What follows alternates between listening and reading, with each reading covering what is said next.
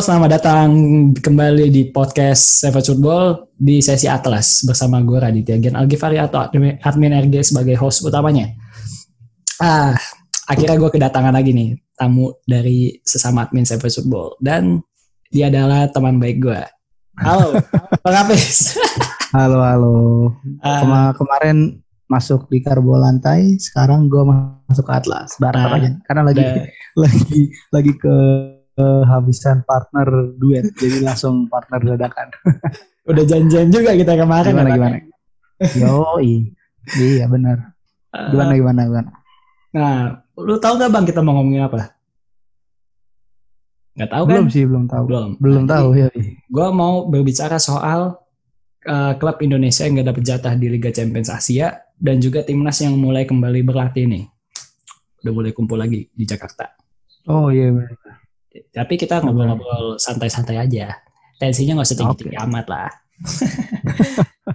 Ya, oke oke. Oke kalau gitu uh, mungkin kita langsung mulai aja ya. Seperti biasa kata-kata andalan gue. Let's go. Nah sebelum lanjut, bagi kalian yang pengen nyari kopi dengan rasa yang enak dan berkarakter, kalian bisa nih kunjungi Instagram at lamani underscore coffee. Sekali lagi, lamani underscore coffee. Di situ mereka jual kopi-kopi yang menurut gue berkarakter banget sih. Jadi kalian harus cobain karena mereka ada berbagai macam jenis kopi dan varian lain. Misalnya ada kopi Lamani Aren itu cuma ada di Lamani. Itu rasanya menurut gue manis dan legit kopinya pas banget.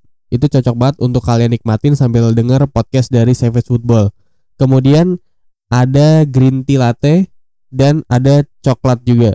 Jadi bervariatif dan kalian bisa milih menu minuman sesuai dengan kesukaan kalian. Yuk, langsung ke Lamani Coffee.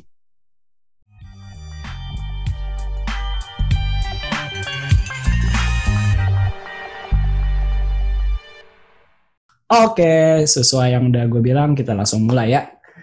Bang Alpis, gimana nih Bang? Yo, Klub Indonesia nggak dapet jatah sama sekali di Liga Champions.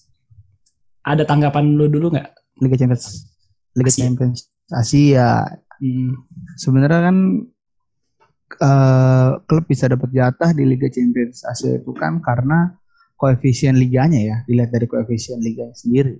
Ya betul. Dan ya gimana ya, gue juga nggak bisa memungkir dan nggak bisa menyalahkan dan nggak bisa berekspektasi mau marah tapi realitanya memang sorry itu saya tidak memang belum layak untuk berlaga di Liga Champions Asia karena seperti yang kita tahu tim-tim yang main di Liga Champions Asia kan levelnya aja nih. Mungkin kalau yang di Asia Tenggara gue sebut Johor aja ya.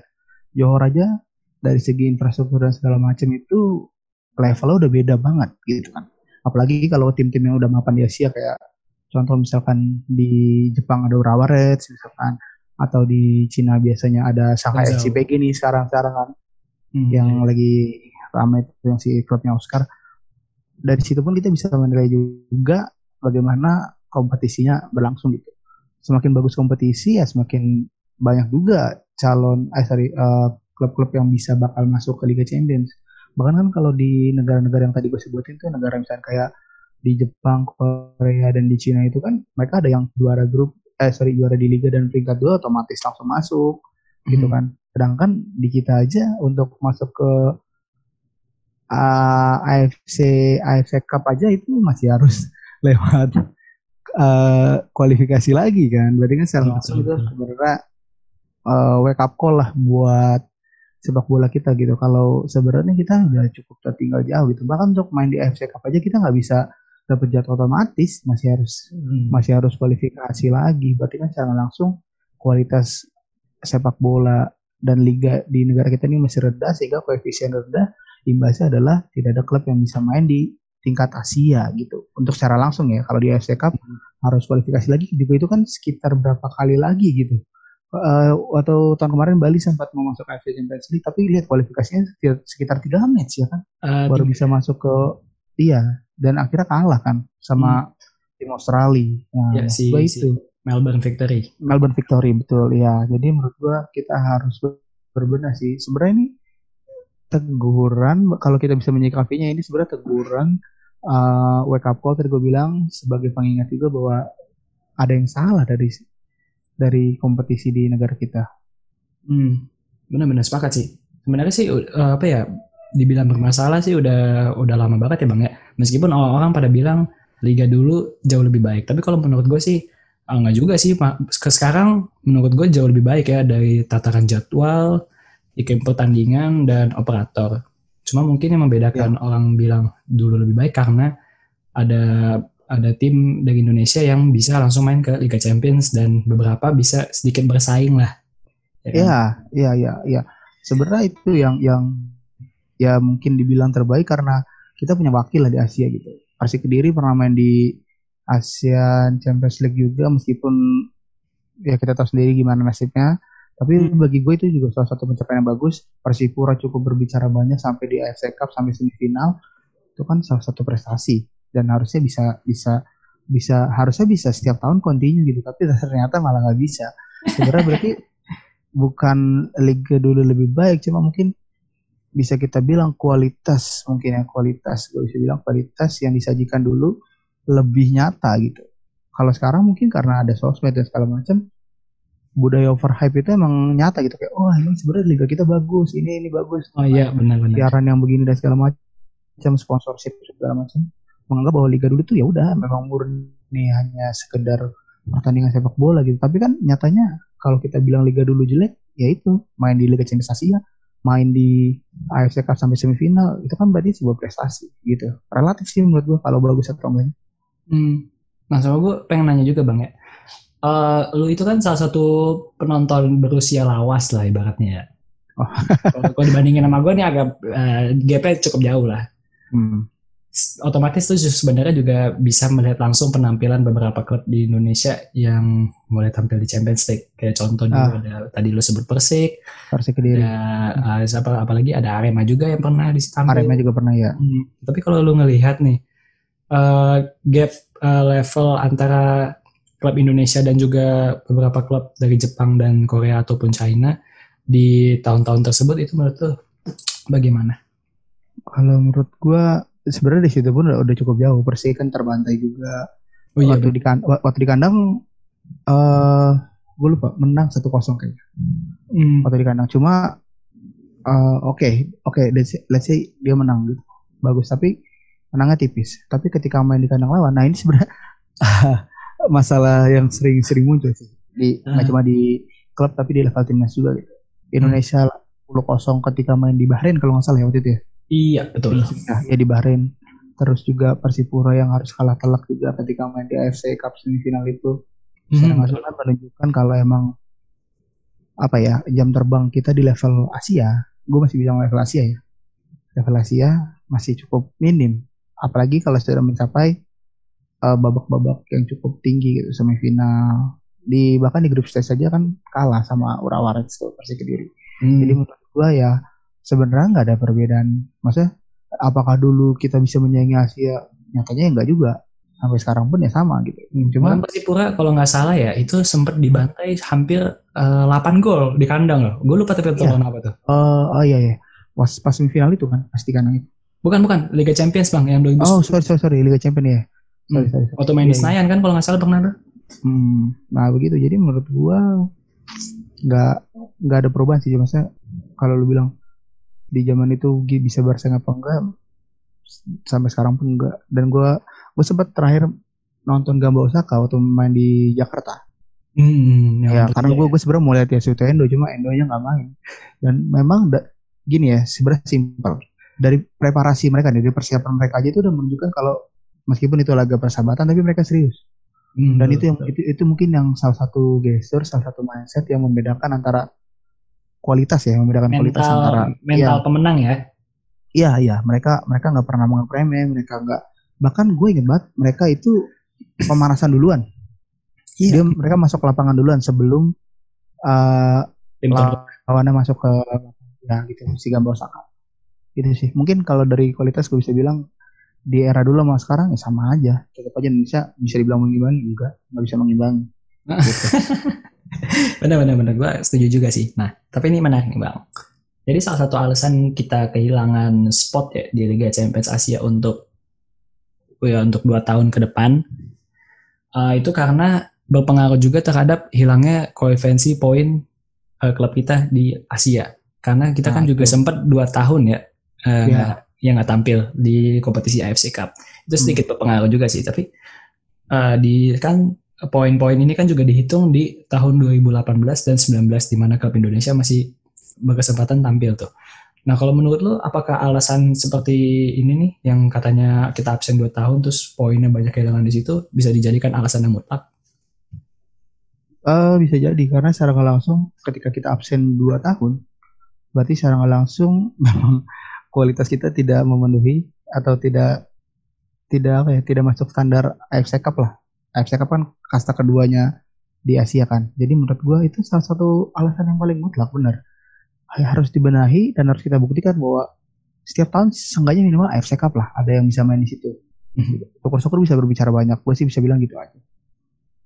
Itu aja paling ya. hmm. Hmm. gitu. Oke, eh, kita break dulu ya bang ya. Tapi Oke, setelah siap. ini kita kan mau ngomongin soal timnas, Hai, Menarik iya iya. soal Siap, TC siap. timnas. Jadi buat kalian yang penasaran, stay tune aja setelah komersial break yang satu ini. Nah, gue mau ngasih tahu nih. Jadi, Lamani Coffee itu ada di Jalan Dr. Sumarno, Cakung, Jakarta Timur. Jadi buat kalian yang berada di sekitar situ, di sekitaran Jakarta Timur atau Jakarta, bisa banget mesen ke Lamani Coffee kalau kalian mau nyari kopi yang enak dan rasanya berkarakter. Karena harganya pun relatif murah nih. Bisa gue bilang es kopi Lamani Aren aja cuma 15.000 Terus ada green tea latte cuma 20.000 Jadi pas banget di kantong para pelajar dan kalian semua yang pengen ngopi dengan harga murah. Jadi tunggu apa lagi langsung ke Lamani Coffee ya.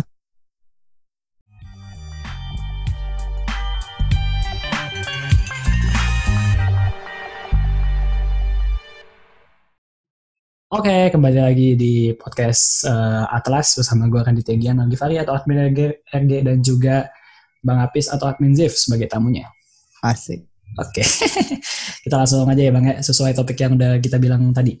Kita mau ngomongin soal timnas. Nah ini jadi Sintayong akhirnya udah kembali datang ke Jakarta dan juga udah mulai mengumpulkan para pemain dari timnas senior dan juga U19. Betul. Sebenarnya ha- mereka tuh harusnya menjalankan latihan, gue lupa tanggal berapa ya, sekitar tanggal 9 deh kalau nggak salah, eh bukan tanggal 9. Ya pokoknya tanggal segitu dah gue lupa. Cuma sempat ketunda 3 atau 4 hari karena hasil swab testnya yang belum keluar. Nah kalau menurut tanggapan lu soal itu gimana? Eh sebenarnya sih ada titik terang lah ketika Sintayong bisa datang ke Jakarta gitu kan.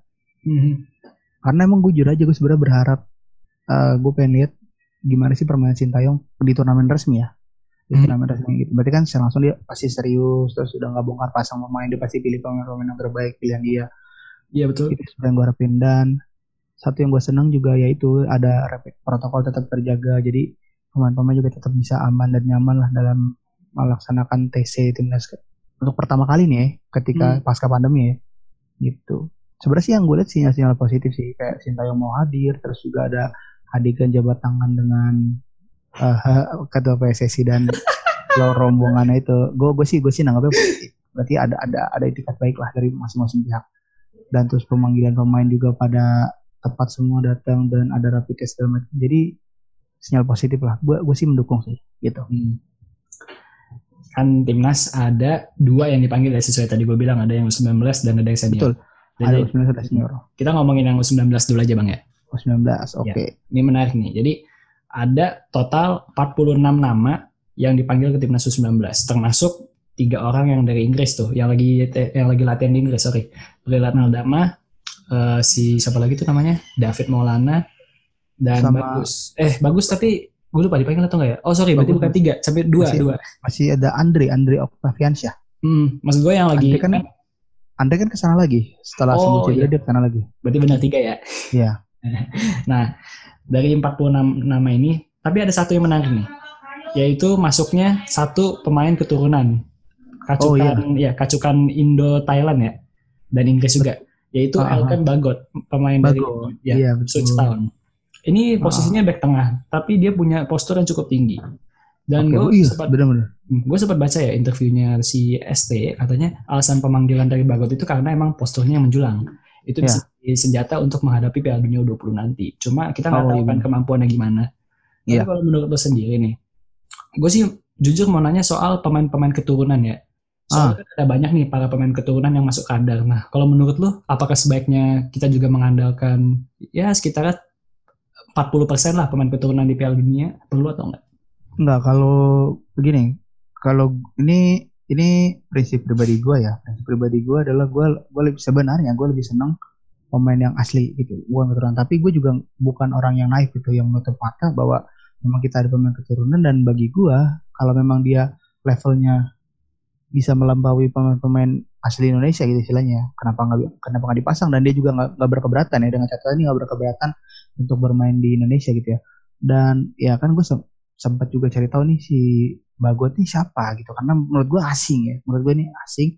Terus sempat ada sedikit teaser lah kecil tentang biasa timnas lagi pada main rondo terus gue lihat kualitas passingnya Bagot. Cukup menyajikan siapa lagi bener kata lu postur dia tuh jauh di atas rata-rata anak usia U19 di negara kita ya. Hmm. So menurut gue sih kalau gue pribadi tentang pemain keturunan gue nggak nggak masalah gitu asalkan punya kualitas. Silakan bidik tapi ya benar kualitasnya lebih dari pemain yang asli Indonesia Hmm. dan itu Dan- mutlak ya harus lebih. Hmm, Dan ini menarik nih. Kalau kita lihat juga ya beberapa komentar dari netizen ada yang ngomong katanya ini para pemain keturunan ya mau Hmm. nampakin muka karena main di Piala Dunia U20. Apa kalau sepakat dengan itu atau enggak?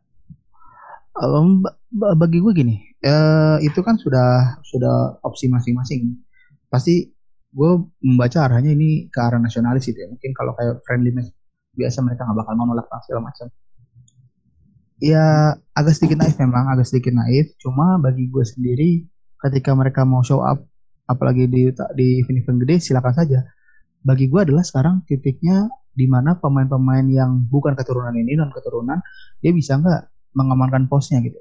Dengan Hmm. hadirnya ekspansi dari pemain-pemain keturunan. Kalau memang dia kualitasnya bagus, bersaing dan mentalnya cukup, gue, gue rasa Sintayong juga bukan orang yang menutup mata ya. Dengan dengan cuma masalah postur lebih tinggi semacam tapi memang kualitasnya dia di bawah sama pemain asli Indonesia dan gue rasa Sintayong tetap bakal bawa. Jadi terserah lah maksud gue ketika pemain itu baru show up karena mau ada event besar aja gitu. Tapi bersaing secara sehat aja. Dan bagi gue itu juga jadi harusnya sih jadi pemicu semangat pemain-pemain asli gitu. Jangan sampai mau kalah sama pemain keturunan. Gitu sih. Hmm, Oke menarik. Kita udah ngomongin U19, sekarang kita naik level ya, senior dong. Ya level senior. Ini asik menarik nih bang. Eh, dari beberapa pemain timnas senior, gue ngelihat kayaknya Sintayong benar-benar menuhin perkataannya, di mana bakal ada regenerasi di tubuh betul timnas. betul betul. Dan- gila nih dan betul, beberapa nama tuh eh, rata-rata ya, khususnya ya, itu dari timnas U22 kemarin yang tampil di SEA Games. iya Hmm, itu rata-rata dimasukin tuh. Dan banyak kalau nama-nama baru juga gak sih maksudnya Iya, yang betul. caps caps di timnasnya mungkin masih sedikit atau bahkan Ah. belum pernah main kayak Miswar, ada siapa tuh kiper PSM namanya? Eh, Rifki Rifki Mukodompit Dompit, ya. Hmm. Asep Berlian juga, meskipun Asep Asep Berlian udah pernah ya dipanggil TC. Cuma ini kan iya tetap aja. iya Nah kalau tanggapan lu sendiri nih soal para gue mungkin nanya dulu ya pemain-pemain baru ini nih yang baru dipanggil ke timnas untuk pertama kali itu di mana? eh bener. Kalau menurut gua dia benar-benar menepati janjinya karena menurut gua regenerasi nggak cuma sekedar mengganti pemain tua dengan pemain muda tapi mungkin pemain yang belum pernah masuk tapi sebenarnya mungkin punya kualitas dan nggak selama ini mungkin nggak terbaca radar dia coba bawa masuk gitu. Karena pasti kan gue yakin sih setiap orang itu punya motivasi lebih ketika dia dipanggil oleh timnasnya untuk pertama kali sehingga mungkin dia akan menunjukkan performa yang terbaik dan gue rasa juga pemanggilan ini kan nggak salah-salah ini kan dilihat dari performa dia di liga kemarin ya kan Hmm. Sama Nah, kayak dan- contoh si Asep Berlian ya. ah saya berlian Asep betul Berlian itu udah dipantau langsung sama Sintayong pas piala gue lupa piala gubernur kalau nggak salah ya. piala gubernur iya piala Ya, gubernur karena si Sintayong datang langsung ke sana Hmm. Ah, jadi menurut gue dia memilih pemain ini pasti sudah ada pertimbangan yang matang gitu. Iya benar, gue gue sih sebenarnya gue gini, gue gue menantikan apa yang mau dibikin Sintayong dari pemain-pemain yang saat itu saya bisa bilang banyak yang masih minim jam terbang di level internasional gitu. Betul. Hmm. Gitu. Nah ini menarik nih. Kan lu tadi sempat nanya tuh, ya kan? Kenapa banyak Ya. yang dibilang minim di level internasional dipanggil? Ya. Benar. Tapi yang punya level internasional justru mulai Banyak yang tidak terpanggil. Iya, ah, kayak contoh Andri Tani salah satunya ya. Andre Tani betul. Hmm, Sama Bahkan si Stefano Lillipali nggak ada ya. Iya, ah. Nah, Iya, kalau benar. menurut lo sendiri, ini nih emang karena mutlak udah pilihan STY kalau mereka nggak bakal dipanggil lagi atau memberikan kesempatan kepada pemain-pemain lainnya? Kalau menurut lo, dan mungkin nggak mereka bakal dipanggil lagi di eh, Kemudian hari gitu ya. ya, di kemudian hari lah di kualifikasi nanti lah lawan Thailand tuh yang terdekat. Gue gua gua membacanya dua sih gini. Satu buat pemain yang biasa dipanggil timnas mungkin yang langganan timnas lah istilahnya. Ini mungkin sebagai eh, trigger buat mereka karena ternyata posisi mereka pun nggak aman gitu Ya betul. ketika. Sintayong masuk ya kan. Hmm. Berarti secara langsung nggak ada satupun pos, nggak ada satupun Sintayong juga nggak pernah ngomong dia akan memilih siapa untuk di posisi mana itu nggak ada gitu. Jadi ini salah satu bentuk uh, persaingan yang cukup sehat dan cukup bagus, terutama buat para pemain yang langganan timnas mereka harus bisa balikin performanya lagi kalau memang harus mau gabung ke timnas. Yang Hmm. kedua, gue berpikir ini memang murni murni eksperimen Sintayong. Dan Hmm. artian mungkin dia merasa kayak eh, Indonesia udah sering nih mem- memakai pemain yang dalam tanda tanda kutip itu itu aja. Nah dia mungkin mau eksperimen. Tapi dia eksperimen juga nggak asal kan pasti ada perhitungan segala macam seperti kayak dia scouting si Asep Berlian. Jadi Hmm. gua rasa ini benar-benar proyek istilahnya proyek percobaan Sintayong pertama gitu. Gitu. Dan kalau lu bilang kemungkinan bakal dipanggil lagi, jelas karena biar bagaimanapun eh, butuh juga seseorang yang sudah sering main di jam di level Iya, internasional karena Jam terbang sebagai itu benar-benar berbicara ya berarti. itu jam terbang itu berbicara banget jadi menurut gua ini ini yang sebenarnya makanya yang sebenarnya kita bertanya-tanya tapi bertanya-tanya itu dalam hal positif gitu maksud gua kenapa Sintayong bisa berani tinggal di Lipali kenapa Sintayong bisa berani tinggal Beto gitu kan kalau dulu pas di zaman Mila kan kita udah tahu gitu oh ini tuh pemain bagus ini tuh layak untuk main tapi kenapa di STI nggak bisa dibawa nah berarti kan secara langsung STI itu akan menghadirkan perubahan nah tinggal kita tunggu aja nih gimana nih pemain-pemain baru dan pemain-pemain yang langganan timnas bisa comeback nggak gitu. Ntar kita lihat aja sinerginya gimana sih. Gitu. Kalau gue sih berharapnya emang para pemain muda dan senior itu bisa nyatu jadi satu. Iya iya benar. Hmm. Tapi ini kan dari pemain-pemain yang dipanggil ini, gue taunya satu doang sih karena gue juga suka sama dia. Zulfiandi kan mundurin diri kan karena dia Cedera. bilang ya dia masih belum pulih dia jadi fokus buat recovery. Gue nggak tahu gantinya siapa. Belum tahu. Hmm, belum ada juga sih siapa penggantinya yang jelas. Cuma gue berharapnya eh, pemain pemain penggantinya itu punya kualitas yang kalau nggak sepadan bahkan lebih lah dari Zulfiandi. Iya Terus gitu. gitu aja. Ah, udah kayak cukup itu aja ya Bang Apis ya. Kita Boleh, ngobrol asik soal eh, tadi klub eh, Indonesia nggak dapat jatah di ICL dan juga soal timnas Indonesia. Betul. Mungkin kapan-kapan bisa lah kita ngobrol lagi. Ya bisa banget lah. Ah, sama sedikit bocoran nih Bang Hafiz. Minggu Iya. depan episode selanjutnya di Atlas bakal kedatangan tamu spesial. Iya sih, iya sih. Gua, gua, gua, gua ini deh, gua, gua kasih trailer dikit, eh trailer. Ya, spoiler, spoiler dikit. Jadi buat lu semua yang denger minggu ini harus denger minggu depan karena wah ini sih lebih sih, harusnya sih lebih sih. Ah, Gitu. oke. Jadi nantikan aja nih. Soalnya soalnya nih in- nama ini nih udah bener-bener diketahui lah oleh satu Nusantara Iya, yang para iya. pecinta bola Nusantara ya. Kalau lu tahu bola Indonesia pasti lu tahu nama ini. Hmm. Tuh udah jelas tuh kira-kira siapa dan profesinya apa. Oke, Cun, tunggu aja kalau gitu. Makasih banyak ya Bang Apis ya udah hadir. Sama-sama Cul, thank you Cul. Oke, eh, kalau gitu gue pamit dulu. Gue Raditya Gian lagi kali pamit. Gua Hafiz Tama cabut.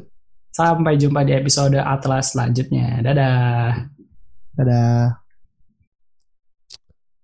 Ah, jadi gua abis minum lama nih kopi sambil dengerin podcast Savage Football nih. Kira-kira ada yang mesti gue ubah atau enggak ya? Ada yang perlu gue perbaiki lagi atau enggak ya pendapat-pendapat gua. Nah, buat kalian yang pengen ada temen pas dengerin podcast atau lagi di jalan atau mungkin kalian mau ketemu pacar kalian butuh bawain kopi yang enak biar mood dia seneng pas ketemu kalian bisa banget tinggal ke Instagram at lamani underscore coffee sekali lagi lamani underscore coffee Oke, gue tunggu ya kalian ngopi bareng.